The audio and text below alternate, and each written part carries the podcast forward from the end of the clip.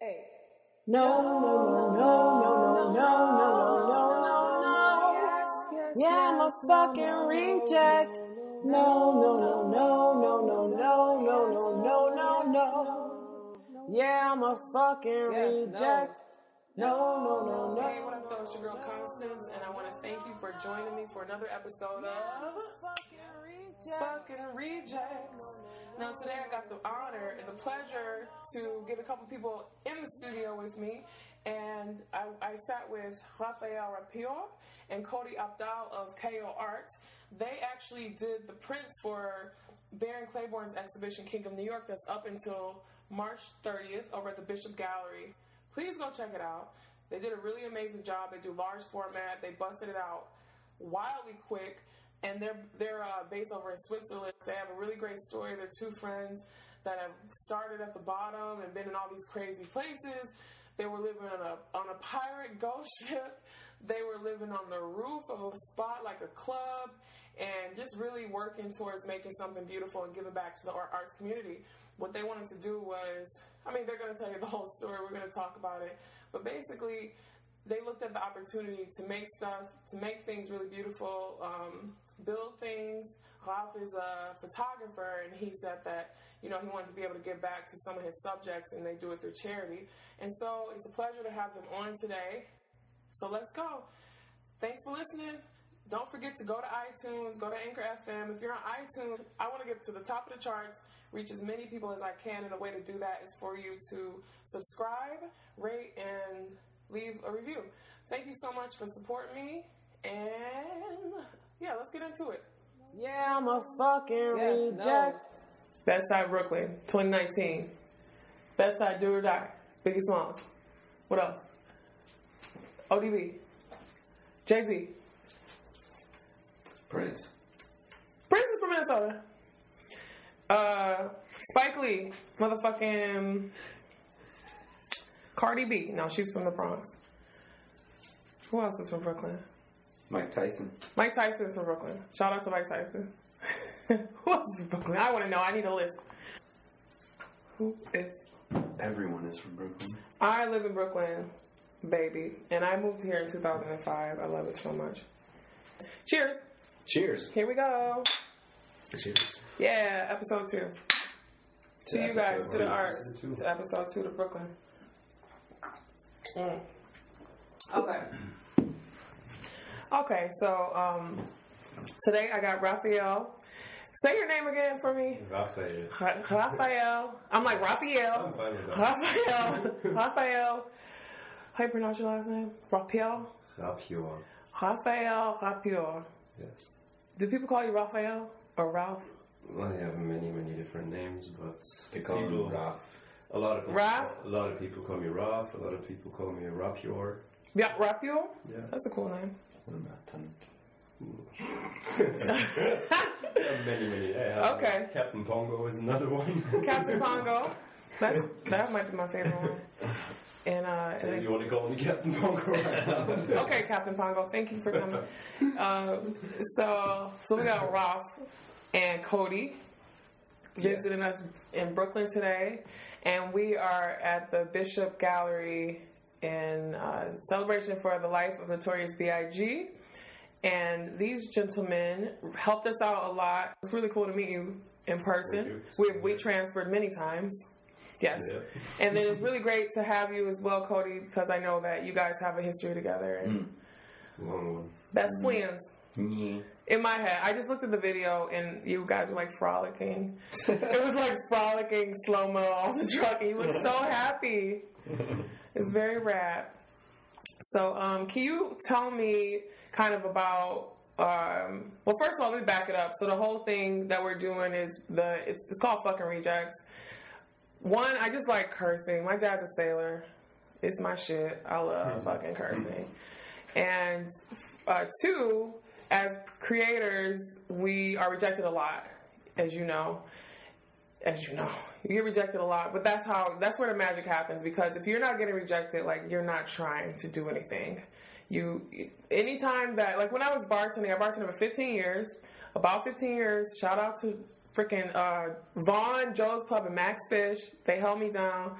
paid all my bills for years, but it just really stifled me as an artist and it stifled my art career because you get that like quick money, that like stripper money, you know, where it's like mm-hmm. really good, but then you blow it really fast. Mm-hmm. And it's cash and you all of the whole thing. Tax free. Tax free. I'm gonna cut that part out. No, I'm just playing. No, tax free, but it's cash.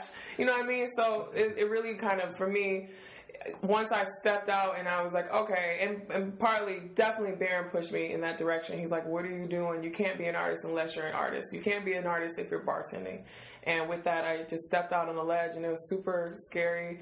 And it was it was uh, positive, but then very quickly I learned that people, you know, they just will reject you because whatever reason. Who knows why? Maybe it just doesn't line up. Maybe the work doesn't fit.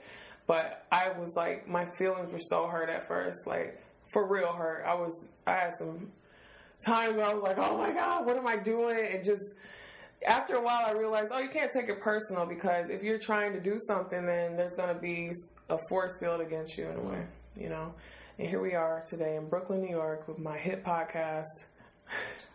Episode two. Episode two is a hit. Fucking rejects, and I'm glad to have you guys on. So thank you. Glad to be here. Thank you. Uh, can you tell me a little bit about where you guys come from? Do you want to start? Um, sure. So, I I was born and raised in Boulder, Colorado, and uh, you know, just basic family life, like being a kid, and um, I kind of always knew that I was gonna travel, but I didn't really see how or or what for. And then I became a chef. Went to culinary school, and I uh, I was about 20 years old, and decided I wanted to go to Europe. So came out to Switzerland actually in 2005, well end of 2005.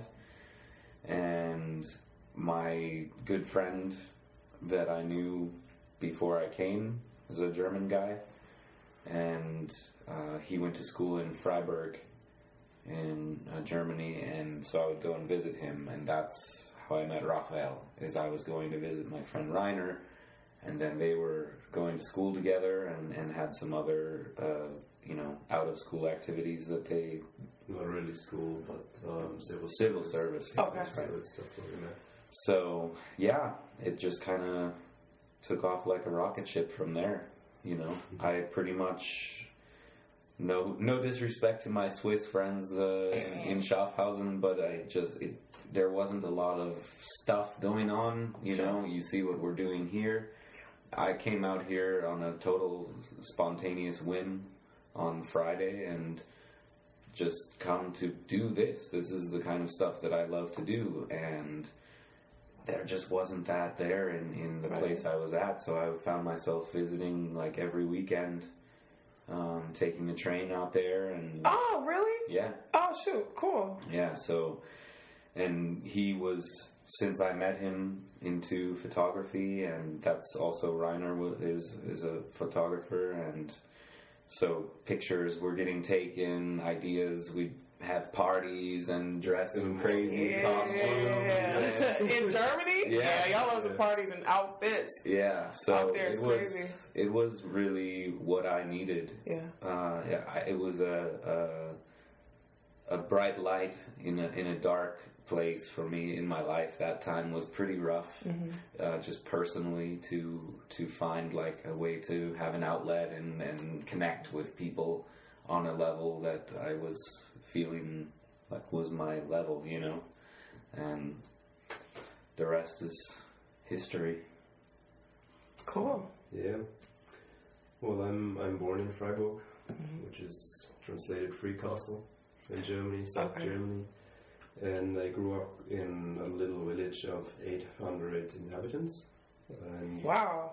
yeah, Damn. cow village, more cows than people. Yeah.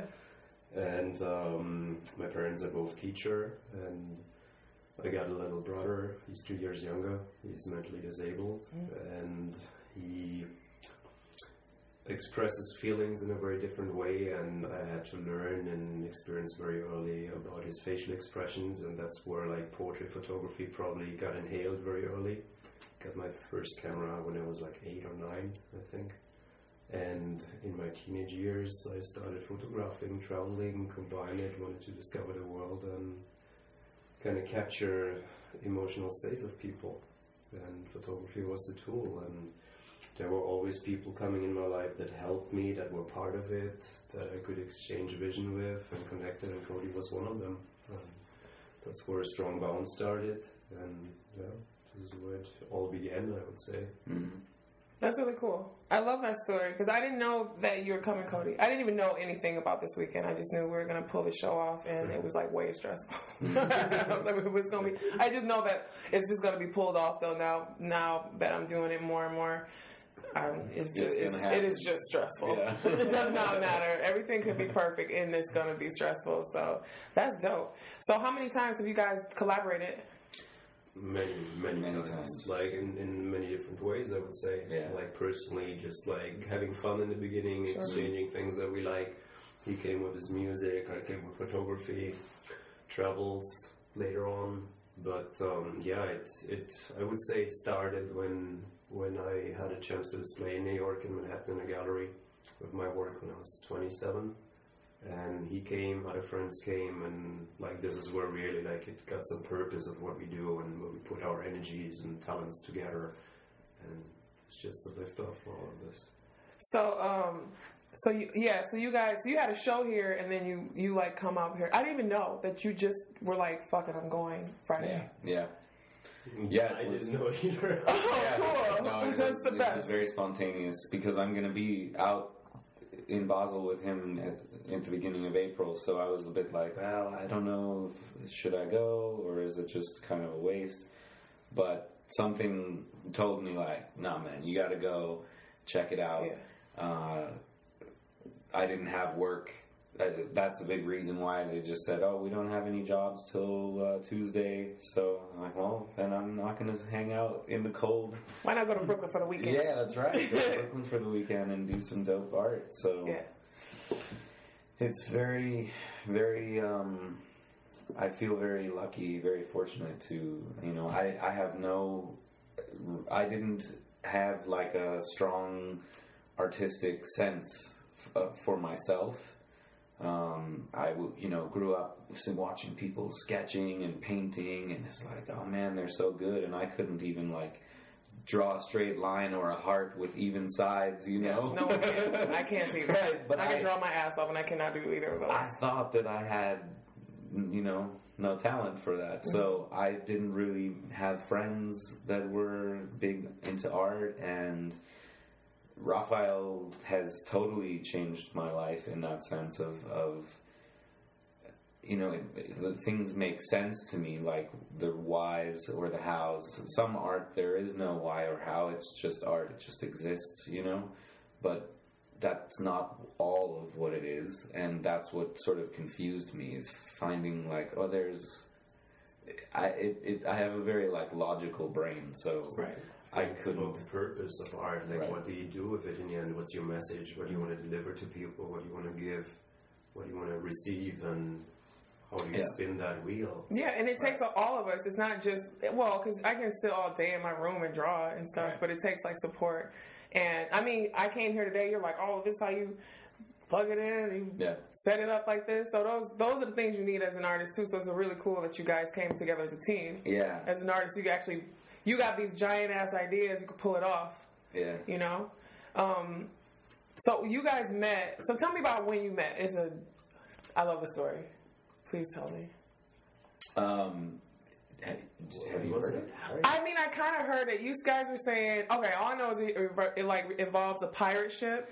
Oh, it, invo- okay, it so involves like a floating cemetery that- that's and fucking a beach floating balls. I don't know the The story. ghost ship. It was a ghost That's- ship, though. That's the beginning of KO. Okay, okay, okay. That's where that whole. So, okay. Well, it's three years later than the beginning, actually. But it's like Right. I think what what KO. Let's talk about it later. But Yeah. what KO brings is platform for people like us to really come together. And I think that I have a tendency to like start projects and, and create platforms in places which is a bit crazy in the beginning, and it needs crazy people to make it possible and, and really like unfold a space that probably a lot of people wouldn't go in to do it. Mm-hmm. Yeah. You need some balls. You gotta. You gotta. What you're doing is like really it's I mean it's beautiful but it's it's different. And yeah.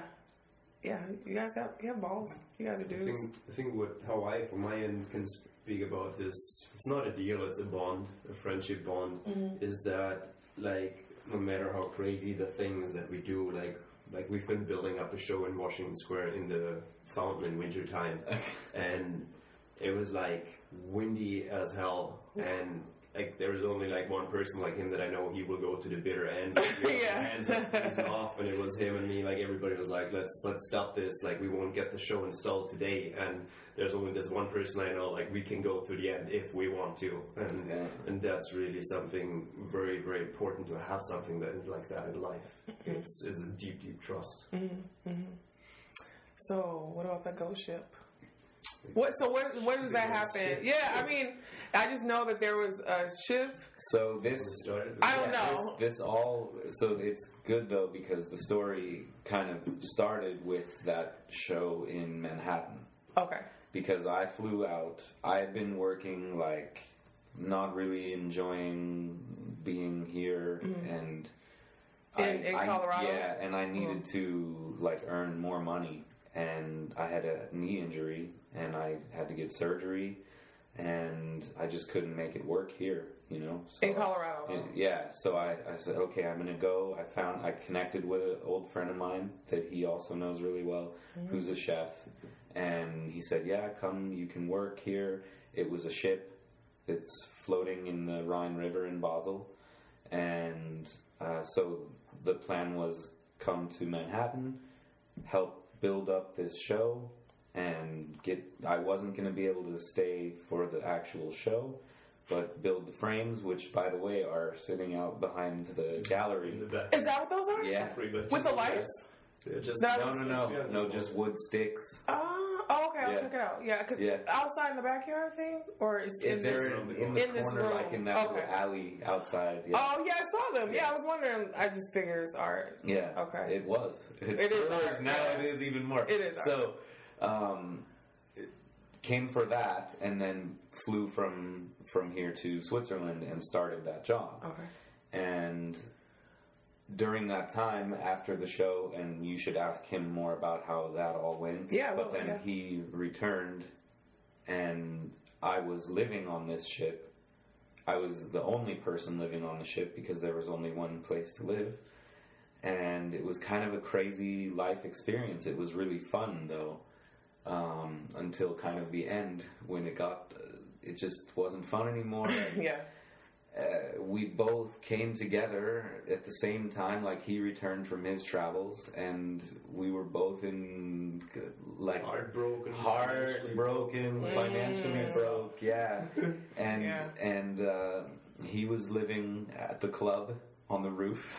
outdoors. Oh outdoors, yeah, and I was living on the ship. That's and then he crazy. In the same live- town He came, yeah.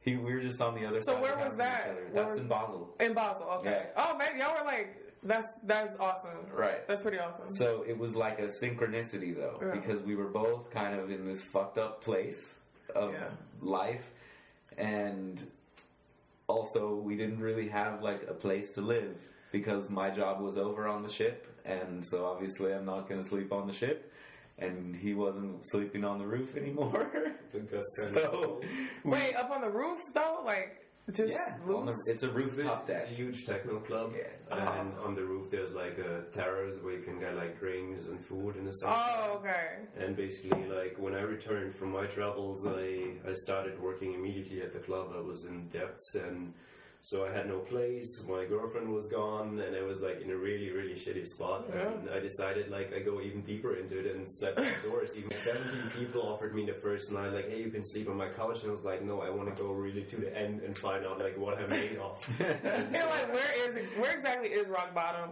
Yeah. But that that if, but you went in consciously. That's pretty. So you were outside, like it was. Was there a tent? No, it, I had like a, a roof over it, but there was no walls or anything. Damn. So it's it's a concept for life. I believe that when you really want to know who you are, like Mm-hmm. you got to jump into everything that is super uncomfortable that comes your way and embrace it. Of course, not everything, but things that make sense or further your situation to the better, maybe financially, maybe to build up. That's a good point. But like, embrace the things that feel like the most horrible possibility in the moment. Sometimes you Yeah. go out stronger in the end. Mm. So you guys would visit each other? Would you go visit Yeah, the we, ship in the we, room? had, we had sleepovers. Yes. in, in the end, you know, in the end, it's like he got this huge ship with a bar in it. Huge, huge ship. It was. I, a ship ship? It's 300 Ship, feet ship. long. Because I'm like, oh, it's it's like a little a baby. floating football field. What? Yeah. it's huge. Was It's it huge. scary? Mm. No, well, sometimes because the room was down on kind of half underwater, like under the water line, oh. and and there's lots of boats and ships going up and down the river. Wood smashing against. Yeah, the and the and the What? water the water crashing against the ship for the first month or something like that would wake me up because it was kind of, it was Ooh, I'd way louder scared. than you would think. And then sometimes I would think I heard something like from underneath, like knocking. That pirate, like Yeah. More like that pirate. ghost. yeah. So, but I, I'm not a, I'm not like a, a spook, easily spooked person. Like I, I slept in the studio that I that I work at in mm-hmm. Boulder for like a year, and people say it's haunted and there's a girl and all this stuff, and I didn't. I don't, It know. doesn't I don't mind no ghosts. I've been I to just- cemeteries and shit like that. I just say, hey man, if you're here, It's your boy. Leave me alone. What up? It's your boy. uh, leave me alone, please. That's cool. So, um, so when you were you were living on the roof and you were living, so you're like the odd couple of town, hanging out. What? So what'd you do? Like, what? What? What was the next step after that? After you were like, mad impression to people, I guess, living out on the Yeah, y'all was wild. yeah, Yeah, we, we we ended up like you know homeless. The, there was people we could have stayed with, Sure. but that that I think shows a bit how we are. Is that we would rather you know sleep in a tent or be outside and be free Yeah. than have to. You know, oh, do you need some pillows? Can I make you some tea? That's really nice. It's really nice, but you don't want to have that be like every day. You know what I mean? So I don't wanna If sleep you on don't wanna nobody's be a couch. burden, you don't Right. want to give up your freedom. And also, it's fucking annoying. Like, if you're sleeping on someone's couch, they're like kids and shit, and they're yeah, loud. and Yeah, like- so like, it's "Oh." just better. Yeah. it was better for us to find something different, and it ended up being a, a apartment which was empty. It had just been moved out of, and we were squatting there for I don't know, two- two, or three weeks, something like this. How long? I don't know. We've been living on the same mattress like a half year, man. Yeah, but that was the the apartment in Voltaschlass. Oh, I'm talking okay, about later. the one in the Wait. Oh was wait. empty. Oh, okay. So you went and like changed the locks and stuff, and or, or you just moved up in no, there? we just had permission from the owner Okay. because it, they were doing renovations on the building, and so it was just completely bare, like a refrigerator and a stove and a toilet, and that was pretty much it. yeah. And, and that was for me the moment, like in that time when I really when I realized that I was in the lowest point of my life that Yeah. I've ever been uh-huh. and so was he. It was really a very. That's where I think we formed a strong bond, even stronger because it was just like, wow, man, this sucks so bad, but we are still here Yeah. and we can laugh about it a little bit. and, love. You gotta. yeah, You were living on a ghost ship, like come on, like and then, like I, I ship. You were on a ghost ship. You were on a roof, just spooky as fuck at a club. You know that's that is. Listen, I love Germany. I slept on many a floor there, and I have. I went to a party. Uh, I used to, I used to live back and forth between Germany and, and Cologne, and Cologne. And my friend was Beatrice. She lived in uh, Berlin, and I was bartending. Actually, it was dope because I can take off like two months of work. I was like the worst. I would be like, "Can you please cover my shift again for two months?" You know, and they would do it, and I would go over there and, and just ride my bike, listen like Lil Wayne and all this stuff. But it was it was great because there were kind of like those spaces. There's, it is here is is free, sure. There it was like free in a different way because you can kind of move around, and there were those weird spaces. Like I definitely slept in the back of a club. They had beds there. I just was like, oh, sure, like on the floor, okay. And uh, my friends threw a party. Like someone lost a tooth that night. We were wilding out. We were so wilding out. It was in Hamburg, and uh, I was yeah. So I could see how it seems weird, but I can see how that works. You know. Yeah. So you had an apartment. You were squatting, and then what was next? The apartment, which he still has to this day, Oh, that's um, in a different part of the city, okay. but it's um, It's like the cheapest apartment price wise ever heard of in Yeah. town. Great. Um, it was a plus. Is it still? Are you locked in? Still, are you paying the same? I'm paying thirty bucks more a month. Okay. That's the shit. So, so that led to you finding this place that you still have. It's it's it's kind of like a shelter, like to to re get yourself together again in between all of the madness that we're doing. Like Michael Klein slept in it, the founder of uh, the Microsoft Art Collection. Oh, wow. Slept in it. Like many people came in there. Woo! today Oh. is That's okay. You just scared me. I was like, I thought it was a ghost. today is like full of Hold on one second. My show's in What time does it start? eight to ten. Oh, so you about to start? Okay, let's um reconvene. We'll just go in the front. Okay. We got rejected again. Okay. um, Is That's this live? n- well, it's a recording. It their show I think is live. It's live. Yeah, that's fine. Because I know they rent this place out, so. Just... No, no, no. Today's show is sponsored by Bishop Bedford Gallery in Bed-Stuy, Brooklyn. Yay!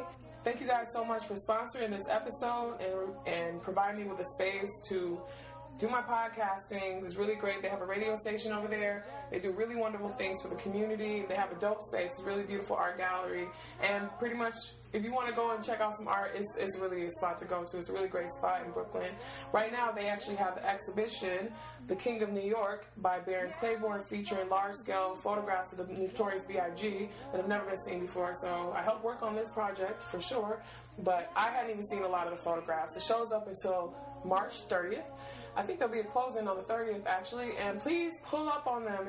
They're doing really great stuff over there in Brooklyn for the arts, so go check them out when you're in Bed-Stuy. If you're in New York, you're in the Bronx or whatever, you can Uber over there, you can take the train. Really great stuff that they're doing with artists, and they have a really great space. So go check them out. Thanks for sponsoring me, you guys. I rise with you. All right, let's get back into the show. Okay. So we got kicked out of our. we got rejected.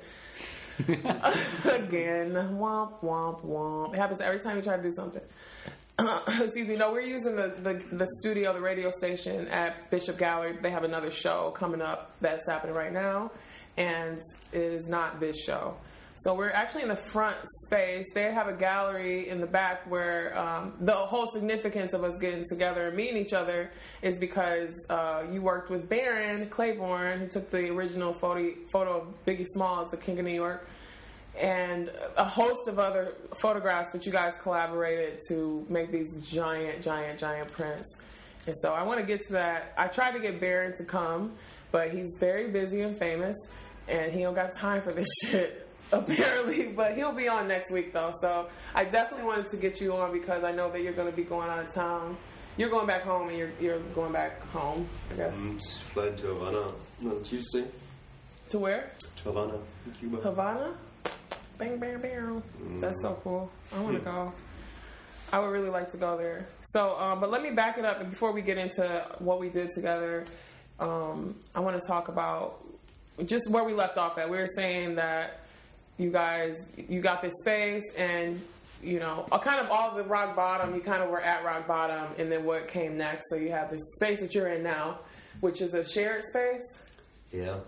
I think let's let's hop a bit in time. Sure. And start how it all began. Yeah. Apart from the friendship. Yes. Um, like the show that we talked about that he helped building in Manhattan in 2015.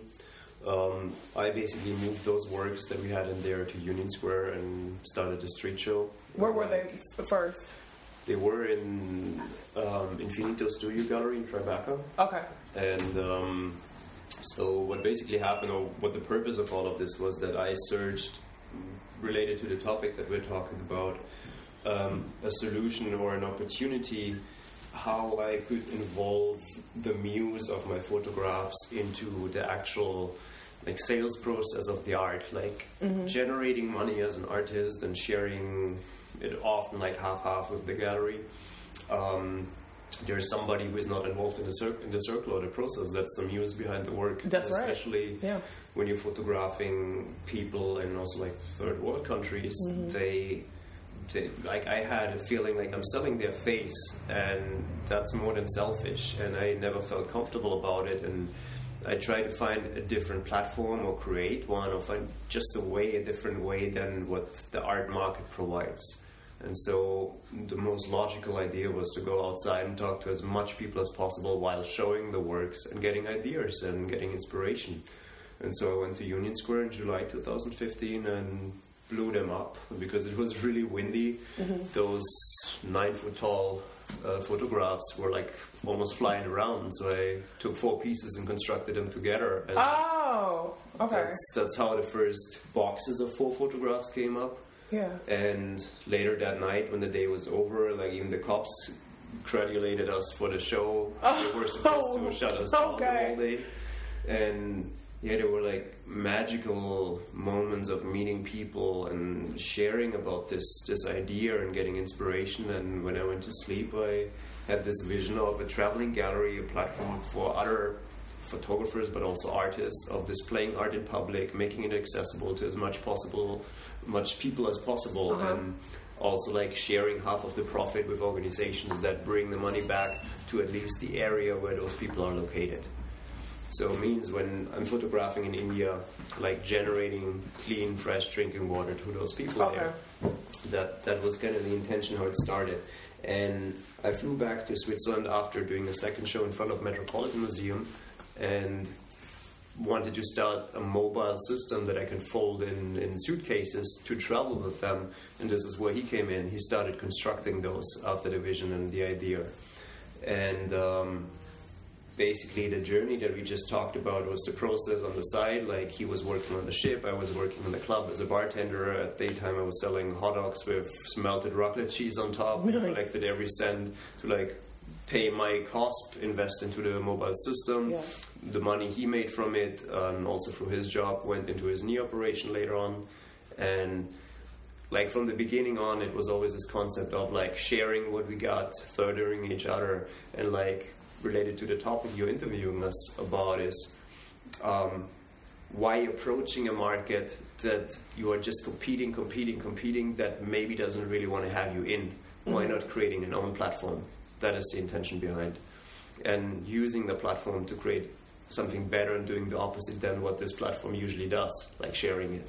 Yeah, yeah, and I love that. Well, I love that you're you're recognizing the fact that you know you you are working with these people that are third world or they're in a situation that you know we should we definitely want to share the stories, but more than more most times you don't you don't hear really the story or you don't know really where anything about the people. It's just like this kid and it might be in you know some dirt or something like that or like in a shanty town but they don't talk about the people at all. It's just for the photographer. So you said it's like super selfish but yeah it is You have Yeah. so much responsibility if you have that luck, no matter if it's like easy for you or you're fighting to get it, like to have this access to those people and sharing the story. I think it's not enough that you're just opening a view to outsiders to their to their life, to their situation. It's also that you kind of carry a responsibility to it and living this lifestyle, this this desire to take this responsibility is just constantly growing and I believe that the art market that cherishes and, and supports big photographers who have done that in their life. I don't want to um, speak against the quality of their work, not in any way, Sure. but like there needs to be more than just opening this window, and that is missing in the market on, on a high degree, and we got to form it. Yeah yeah you do have to make your own stuff so you start so you had a show in union square your pieces were too big to go in there or something is that No, they- what happened we actually wanted to start a show here at the Bishop with those pieces, but the ceiling is way too low. oh okay So- oh here in the bishop Exactly. oh, So I connect after the show in Manhattan. I connected with uh, Stevenson and Irvin from the Bishop, Sure. and they actually helped me to bring those works to Union Square because in the end, I'm still a German boy at that time, Mm-hmm. not knowing how things run, and I needed somebody that's from here that knows how to talk to the cops just to do it. yeah so this, yeah this is how a bond with the Bishop started. okay okay and you were here as well Cody Uh, no, I was in Switzerland. Where were you? time. Okay, you were. Yeah, I, I, that was like weeks after the show uh, at the Infinito Gallery. It's Gallery. like July 2015. He was here in May. April, May. I think was May, May, May 2015. So okay, I'm just trying to get understand. So you were at the Finito, the Benito or Finito? Infinito. Infinito Gallery here in New York City. Yeah. And then and then you were gonna bring the show over here afterwards. So I wanted, and that wasn't possible. We so couldn't. we thought of like bringing it to a corner here in Brooklyn, but I wanted more. I wanted like a really, really large audience. So Oh yeah, Union Square. the, the day before, we've been driving through city, and actually we ended up at Union Square, which I decided like a half year early in wintertime, going there with small prints, spending my last money. But then I came back with an actual show and had those huge pieces, and That's that was a the one-time shit. chance. So let's let's do it. So, so okay, that I love that because like, you know, you started at the bottom. Now we're here. Now we started at the bottom, you, right? You're like at rock bottom in the basement of a ship, and you're like on the tip top of a sh- of a roof, and then you can reconvene, do a show, and then this show is not possible. So something better came out of it, though. Like if this show was possible, would you have done those giant pieces now? Because will you explain kind of what they what they are? And I'll put them on. Uh, I'll put them on the Instagram, and, I'll put photos of, of them to show uh, people what they look like. But can you kind of explain? Can you guys explain what what it is? Um, I'm not getting you really. Like So you had the show in Manhattan first, and then you wanted to do it here. Excuse me, but you were uh, that was gross. My bad. Bless you. Thank you. Um, you were gonna do it here, but it didn't work out because it wasn't possible. it was just impossible. Too big. Right. So you're like, fuck. And then but what you ended up pulling off, because you could not do it here, would that have happened? Do you think that that incarnation of what you're doing, which is these giant cubed, four-sided artwork installation, photographs that are breathtaking, do you think that that would have happened had you done the gallery show here, Well, and that would have been able to I happen? I don't look at life like that. I don't. I don't consider what would have been possible. Sure. I think life is a stream, and things appear the way they're supposed to appear. Absolutely. And once a chance is there, you say yes. If a chance changes, you gotta say yes again. You Yeah. gotta adapt. If you're not capable of adapting, you have an issue. Yeah, That's how life goes. Yeah, It's yeah. a constant flow, and you gotta learn to swim. Yeah, yeah, that's cool. Because you know, I just, I guess, like, I don't know. I'm thinking like, um, it's cool that it didn't work out for you here, even though it's fucked up to say it that way. But it, to me, it's like we have a partnership. Like Yeah. we're here today because Yeah. of that that momentum of that that partnership that started. That's why we have the chance to like print Barron's work and come here again now. Yeah. Last year we've been displaying works with the Bishop of Jean-Michel Basquiat in Basel. Like Mm. we're just constantly doing things, and it's not about like. What's the result? What's the result gonna be? Like Yeah. how much you put in or what you receive from anybody. It's just like about doing it and seeing what happens yeah, listening to your stomach and if something feels good or is a great opportunity it's not about the profit in the end it's about having the momentum and it always brings you to another one yeah, yeah. That's cool. So now you you're affiliated with Brooklyn. You know, you're like part of the, you're part of the well, I've culture here been, now. I've been living here I've been living in Queens I've been living in Manhattan in the gallery there like I always sleep in the places where I work on the galleries I work with so we, we're just sleeping here in the gallery in the last two days That's cool. and um, I yeah I've been living in Stevenson's house as well, and I do really like the city. Um, when I came home the first time after really like being here and having those street shows, it felt like jumping out of a Ferrari, arriving in Switzerland, and falling on your face on your face because things move in a very very different pace there. Yeah. And Okay. it was a lesson for life, but also I do love nature and the countryside a lot. And mm-hmm. could not see myself like constantly living in the city, mm-hmm. no matter how much I like it. I love it. It's crazy though. New York is It's crazy. both. Yeah, the balance is good. So, do you think you guys ever would you ever move here? I consider Thought about it, yeah. Yeah, yeah. I mean, you could do like kind of a back and forth situation if you're going to be making stuff here, and you know, I mean, for me, I work, I live here, but I travel. Like I'll I'll b- bounce for like two months or or three months, and now I'm working between here and LA, and so that the idea is to Yeah. kind of have two different. Really, just as for my artwork, is because I'm way refreshed if I get to leave and come back, and then also I'm way excited to Yeah. work somewhere else. Right. So to kind of like get different energies. Well, and look at it this way: if there's a, you know, United a, a KO office in the United States. Yeah. Eventually, you know, it could be here, it could be wherever. So it's definitely Very flexible about Yeah, it. yeah. Yeah. but it's it's about constant change. Change is something healthy. Yeah, it is. It's really fun too. It's like that's what life is. It's I mean, I can imagine it's really scary being an artist and making stuff and being like, "Oh, fuck it." But it's to me it's necessary for my life, you know, cuz otherwise I don't really know what the, what the alternative is. I'm not going to show up at some I would be resentful as hell if I had to show up somewhere at 9 a.m. every day. By the first week, I would be terrible at it. Unless it was something I really kind of dig, I guess. But even then, I would just be a pain in the ass, I'm sure. Mm-hmm. After a while, like, I think we're not made for this. Nobody's made for this. yeah, man. It's Just too many people don't know another way. yeah, pe- yeah, and, and certainly society, the way when you grow up, you're you're. It's kind of like when you're little, you can do whatever. You know, when you're like six and seven, you're like, I can be the president. And then by the time you're like twelve, you're like, uh, I'm pretty good at drawing.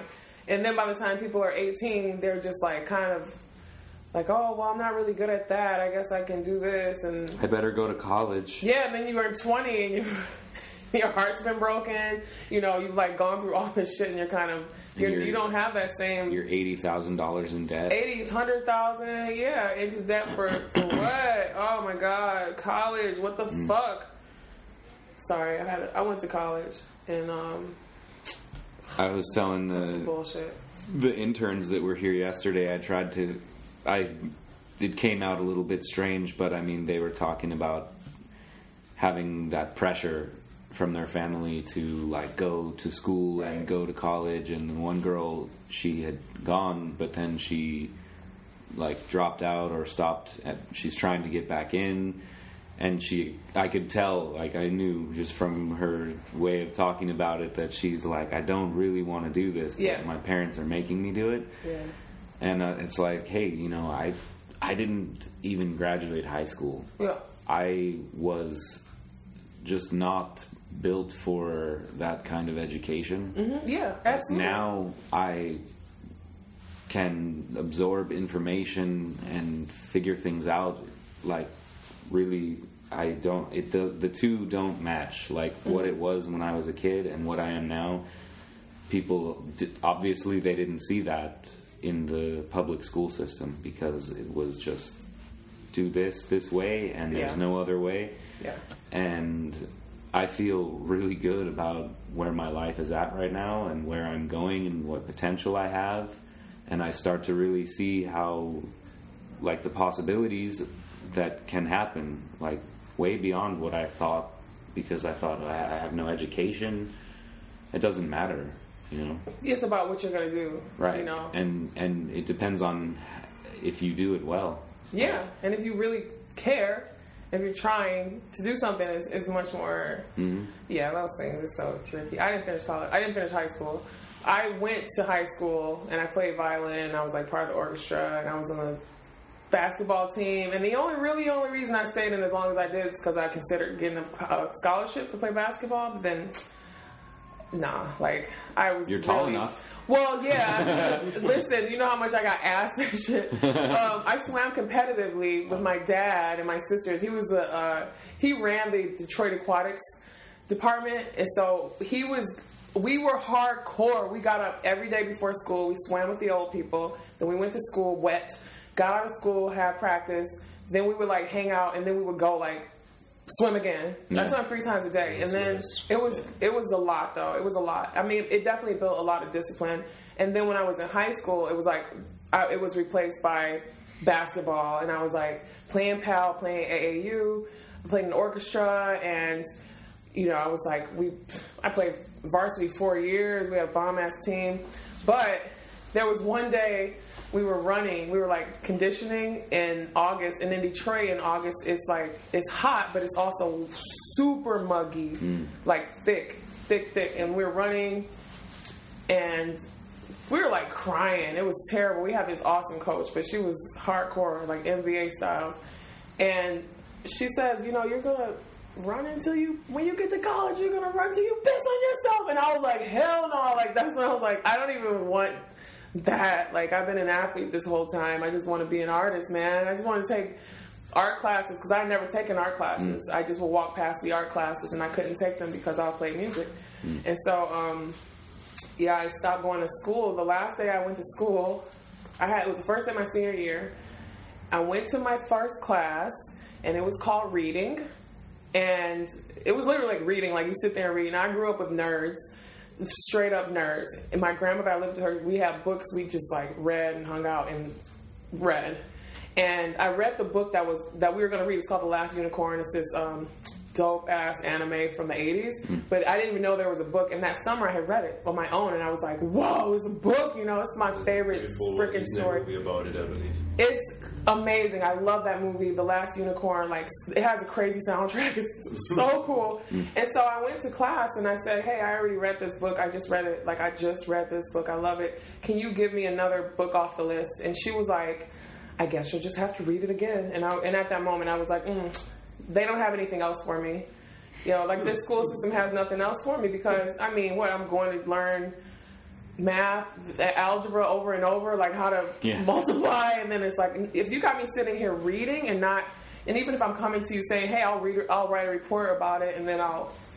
So, And She that just was did- your art class? No, I didn't take art classes. This Oh. was just the first period. Oh, like okay. we had like Okay. seven classes. Like I was in biology or writing or okay. whatever.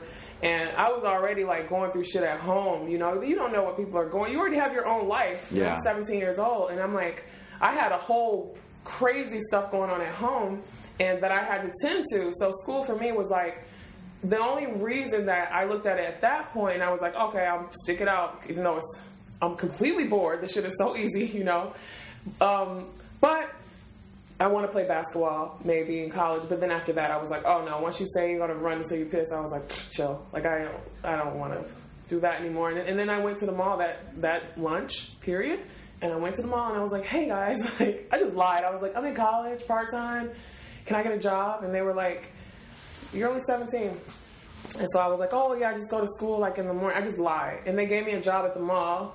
And then after that, I just started kind of working, and and that was uh, I knew I would go to college or do something, but I knew that that that high school had nothing else to offer for me, you know. And I think like, and now I, it's the best decision I could have made. I swear to God. Like I've been all over the world. I have a company. I make really amazing stuff. I get to collaborate with people like you. Hmm. You know, I'm in Brooklyn at this art gallery. You know, with my my hip podcast. life is about having Yeah. fun, and of course, as you said, the swimming part, learning discipline at an early age is is very important, especially when you do art, because literally, I believe it's look at it as a nail. If you hammer long enough, you eventually go through the wood. Yeah. and that's what I think is a key essence that artists need to understand and make practice of. Art is not just a freedom and creative expression. If you want to survive and make a living from it, you got to be very disciplined. You do. Yeah. It's Yeah. a big part of it. It is a big part of it, and um, and it's really you have to be very fearless.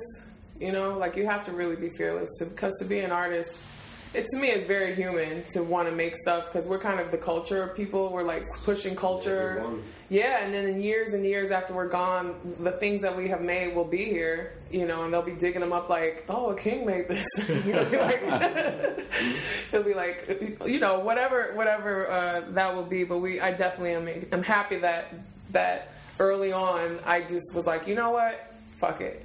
This is not working at all for me. And then eventually, I went and got my GED, and I uh, I went and basically um, I started college later. Like I basically like set up. I, I just knew I would go to school at some point. Yeah. And so um, like I'm waiting for Leola to come in.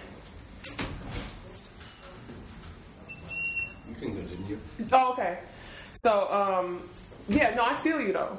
Like it for me, taking that step, it, it took me to where I was gonna go, and it and it.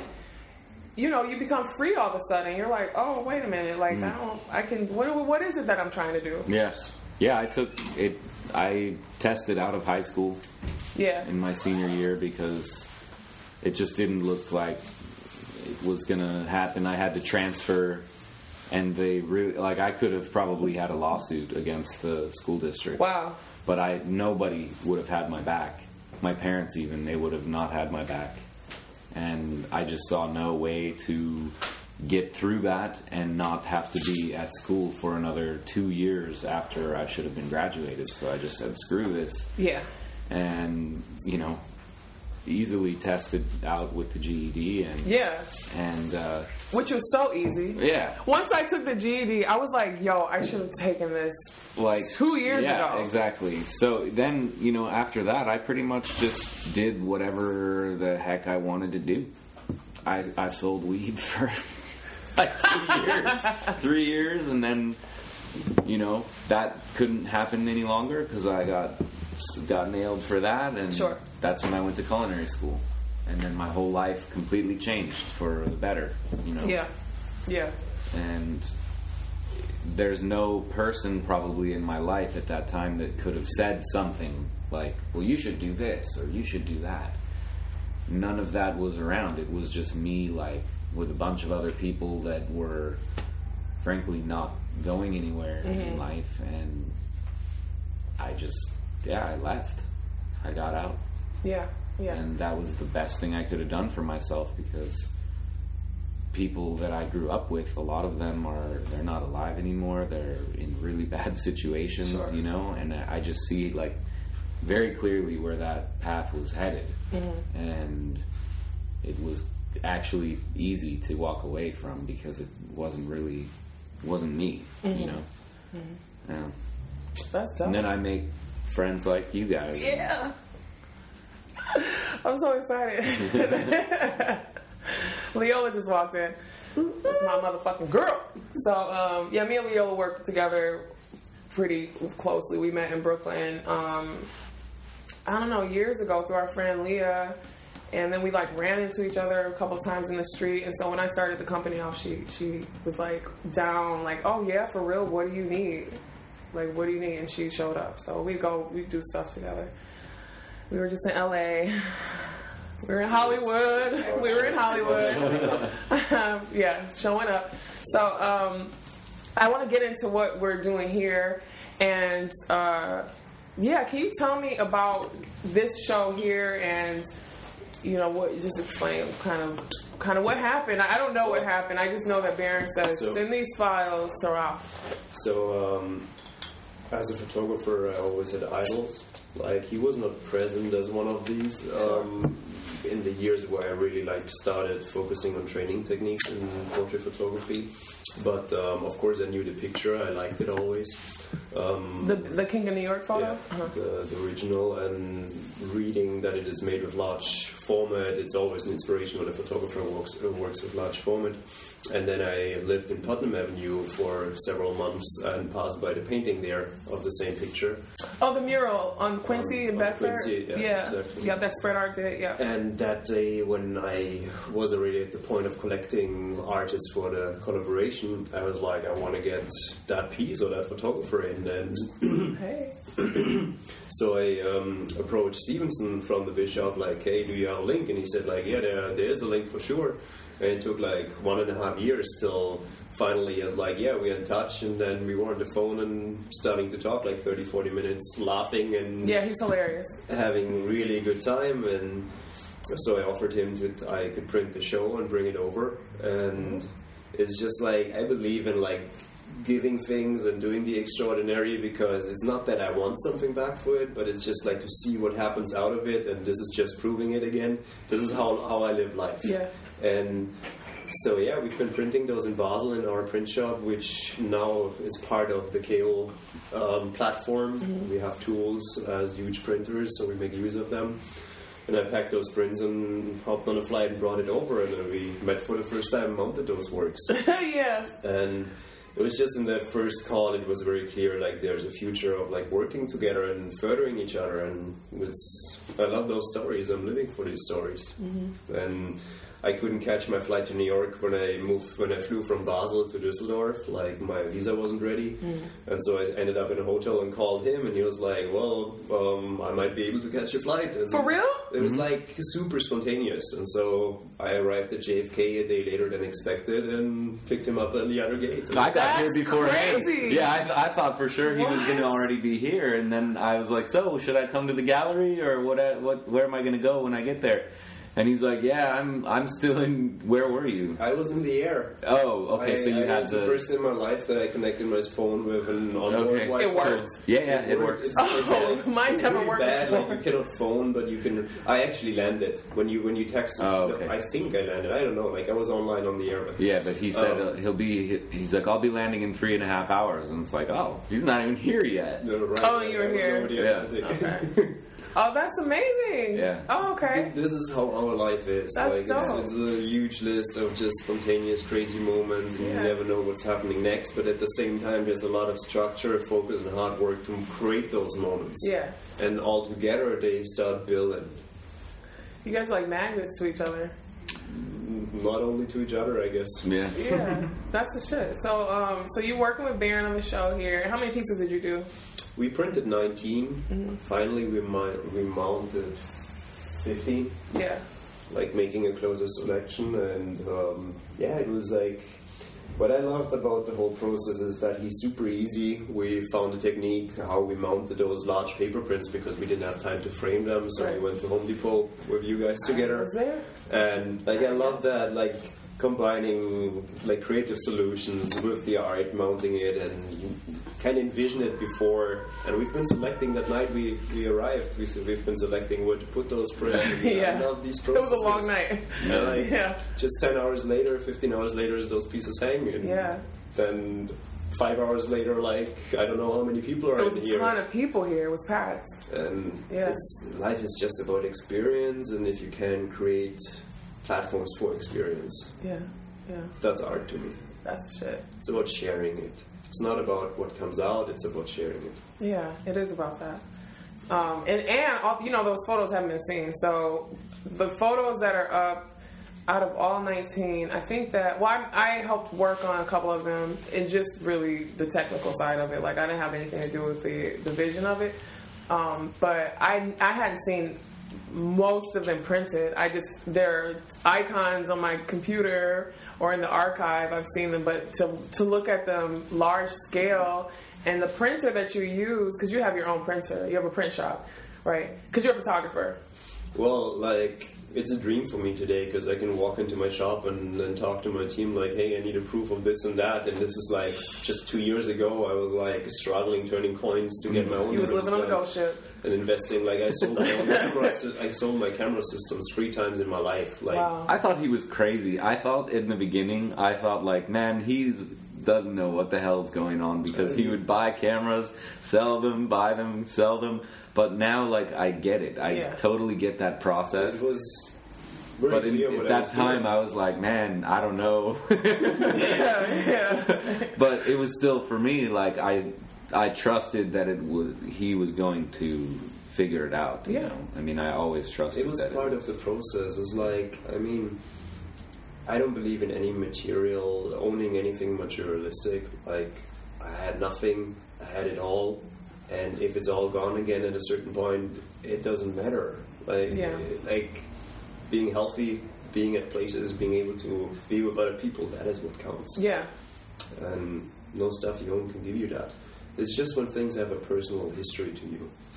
And even then, getting rid of those, giving them away as a present, or selling them if you have to to create another opportunity, it's actually teaching a lot.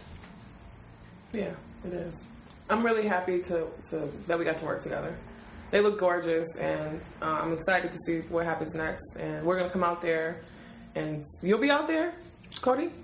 it depends on when you come. But I my my whole kind of goal or dream, I guess you could say, is to uh, be able kind of to do like what you guys do. You know that you have work here, you go there, you you're based out of somewhere, but you're kind of moving around. You know, and that's that's really what I like to do, and it's becoming a reality. You know, I I decided to kind of quit a lot of things uh, in Colorado and go out to Basel and take that opportunity. Be there till June at least. And Okay, We're building the art factory in Basel. so that's what Yeah. you're. That's what's next. Yeah. Is that is that what's gonna happen next? Yeah. for- for Well, we have we have like this. Uh, how much is it in, in square foot? twenty two thousand, I think. How big is that? Is that the size of a football field? No, it's it's big though. It's I mean, it's a factory floor. Oh, it's like a real factory. Yeah, they, Whoa, there's word. buildings, old build. You know, they have all Yeah. these big old buildings, but in Basel, there's lots of factories and that have been around for decades, and their spaces they don't use them as much. And the government in Switzerland, this is one thing I really love about Switzerland is that the government is really good about making sure that people can have access to these spaces Yeah. that it's usable and that the company doesn't just let it sit there empty and so they have a i don't know if you call it a program or whatever but it's called zwischennutzung It means like between use So we get this space for five years. yeah Oh, you so you got kind of a lease? yeah so they still own it Okay. but they'll rent it out to you and i guess it's for like We a get pretty good like, price we Pay right? like three thousand four hundred a month, which is nothing for the space. yeah it's, a like, very very good price That's like the size of a Brooklyn apartment. Like, I mean, not the size. The price It's the price of Yeah. a Brooklyn apartment. yeah. yeah. no it's a ridiculous price So you guys gonna live there? where I work. Of course you are. we were talking about it today I know. I'm just fucking with you. Hmm. Is it heated?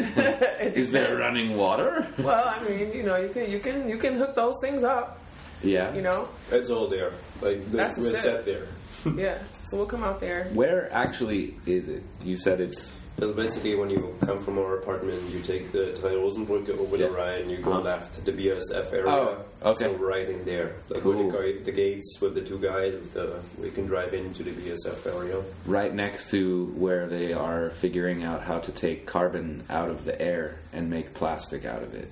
Well, let's let's What? be against. Yeah. Let's say anything. That's like I can't even wrap my head around that one. Yeah, it's nuts. And what's crazy is when I was a little kid, I was like, why don't we just collect it all, all the pollution, and like make stuff out of it? So what they My parents were like, "That's not ever You're gonna happen." crazy. And now Little baby. they're doing it. yeah. So okay, that's Yes, I would like to look at that. that I believe so. okay, it's the first time I'm hearing this. Mhm. to make to make plastics out of To make materials, materials. you can extract the carbon out of the air and collect it and make stuff out of it. Oh, cool. That sounds cool. I don't, you know, it it was in a developing stage when I heard about Sure. it, so it may never actually become a thing. But it's Sure. like they were actually successfully, you know, making progress on it. So Oh, that's that's dope. I want Yeah. I want to learn more about that. Yeah, I mean, why not? There's many stuff we can do. Um, so we can start to wrap it up. We've been at like like 45 minutes, but we were talking shitty before either way.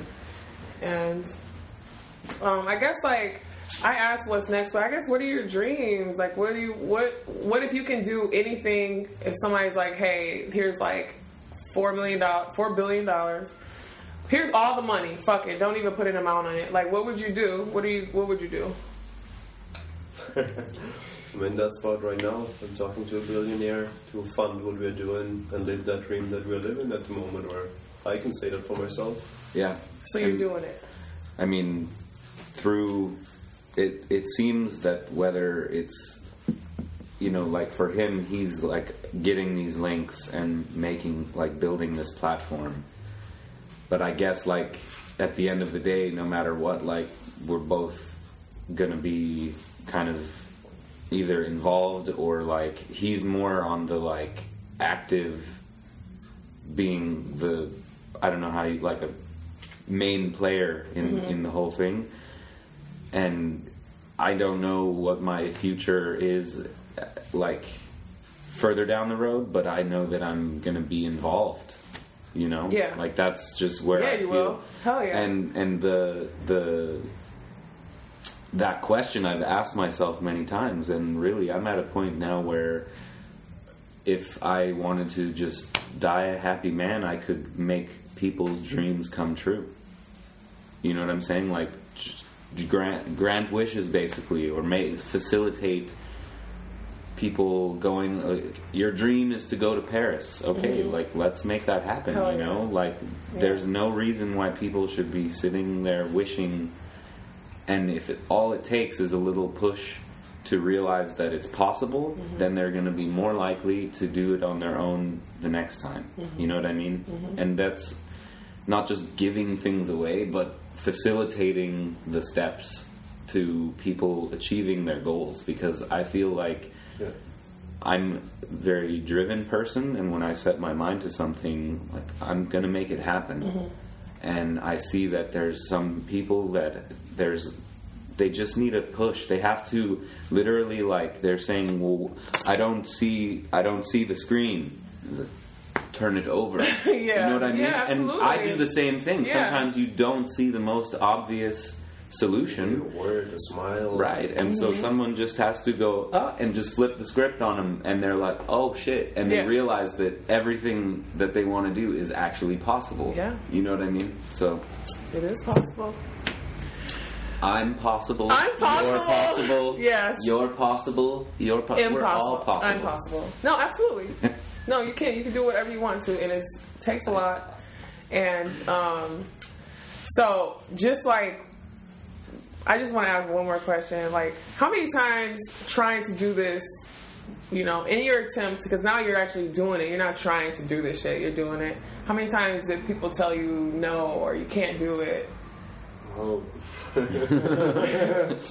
um, I mean, the hardest story is actually my mom personally. Yeah. Like, my mom is a. She's a, a beautiful soul, but she's way too afraid of things. Like also my younger brother, and uh, she always had this. Every every parent that care um, put this on you, but it's that's a lesson for myself as well. Like if you have children, like push them and help them by what they want, not what you want for them. Like because they need to find out themselves. Um, a lot of friends, like I mean, when you're doing things like what we do, it is very difficult to put it in words in the beginning. It's just thoughts, it's ambition, and you will always find people. There, there's the term haters. I don't really like that. It's just that it's it's on you not to prove to them, but it's you on using the opportunity to inspire them. Yeah. And show Ooh, them- inspire the haters. Yeah, I love that one.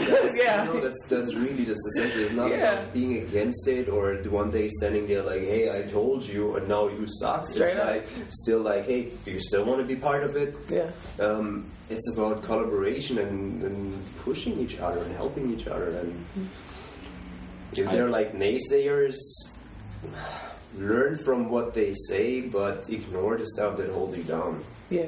Yeah. I just came up with a word for for that. What is it? Inspirating. Inspiration. Beer, beer, beer. That's a good one. Uh, Dear Webster Dictionary, did you hear that? No, that? I I have published on Urban Dictionary. Is it published? Not that, but other. What did you publish on Ur- Urban Dictionary? Uh, gastronaut. What's that? What's a gastronomy? Gastronaut is uh That is from you. Are you serious? Wait, hold on. First of all, for real? yeah Are you Urban serious? Dictionary. yeah. There's Gastronaut, how you spell that? uh G A S T R O N A U T. And that word isn't used in magazine in Switzerland, in magazines in Switzerland. Uh, it's Gastronaut? gastronaut. What does yeah. that mean? Like for me, the way I meant it was because at the time I was uh, running a restaurant in Schaffhausen, and it was uh, a couple that were like the owners, Sure. and they were they were crazy, man. They just worked like crazy, and the girl was already had her daughter and she was working every day in that restaurant. And the uh, her partner Patrick was working his job as a like logistics guy still. And then he finally like made the jump and quit. They're doing amazing. Shout out to Patrick and Patricia Hi, Patrick. Schindler. And Patricia. It's Um, Patrick and Patricia? Patrick and Patricia That's Schindler out in uh, he's doing big things out in Zurich. They're meant to be. Yeah, he's he's really he's taken off. But yeah, my in my ver- my meaning of it is somebody who's just like dedicated. Like they are in the restaurant industry Okay. and they are li- like you have to be kind of crazy to work in that industry Yes, you and do. like you're just basically in outer space sometimes like- Gastronaut. gastronaut That's cool. and there, there's been other inferences of it that people, you know, that they mean it in a different way. Uh-huh. But that was my meaning for it. Dope. And then what's the what's the other one? Yeah. There- It was uh, that I've submitted so many that I I I can't remember. Uh, I didn't know that's how that's how it worked. That yeah, you you have to submit, and then they they It's like a approve it. Wikipedia of Right. I know what it is. I just didn't know that like how. I didn't realize it was just like people like, hey, gastronaut, this is how you use it. This is a verb. Yeah. This is Yeah. um, fuck, what was it? It was um, it was some kind of like super. I can't. Oh man, I can't. Had to do with lesbians. well, um, fuck, I can't remember right now. um, okay. What's the word that you're gonna enter that you came up with for Inspirating. inspirating? Inspirators. This is shout out to all my inspirators. How do you say Zuversicht in English? Zuversichtung. Yeah, Zuversicht. Zuversicht. Oh, I don't. I don't actually know. I have a last thing I would like to say. Yeah, please. Just to all artists, Hey. create faith in people's heart. That's what. That's all that matters. Yeah. Faith Cheers for love and good stuff. Cheers to that. To the artists. We're in here together. You know, that's why I wanted to think do this. Artists are the messengers for faith. Yeah. Strongly. Yeah. Yeah. Is there anything else you want to say? Um, Shout out to all my Keep- inspirators. yeah. Shout out to all my inspirators. That's right. And uh, there you go. It's right there. cool. Anything you want to say, Leola? Um, I'm sure there is. Okay, that's fine. And with that, I want to say thank you. That's what I want to say. Yeah, Thanks thank for you. coming here and being on my podcast, fucking rejects. And you guys, you know, we're in this together. I'll support you always. I'm really inspired by what you're doing, and I'm I am dedicated to the arts. And no matter how many times people tell me no, I'm gonna keep going because I don't give a fuck. We'll just do another podcast in like two, three years. Yeah, Talk again. yeah, yeah. We will. We'll, we'll talk from the top. We'll talk Keep from the top. uh, keep getting fucking rejected. Yeah, always. It's my favorite. I love all attention. All right. Um, thank you. Peace out. Thank you. Fucking rejects. Bye bye. Fuck you plus one. I just made that up, and Yeah. he saw the first time. way of saying peace. you better copyright that. shit. All right. Until next week. No, no, no, no, no. Yeah, I'm a fucking reject. No, no, no, no, no, no, no, no, no, no, no, no. Yeah, I'm a fucking reject.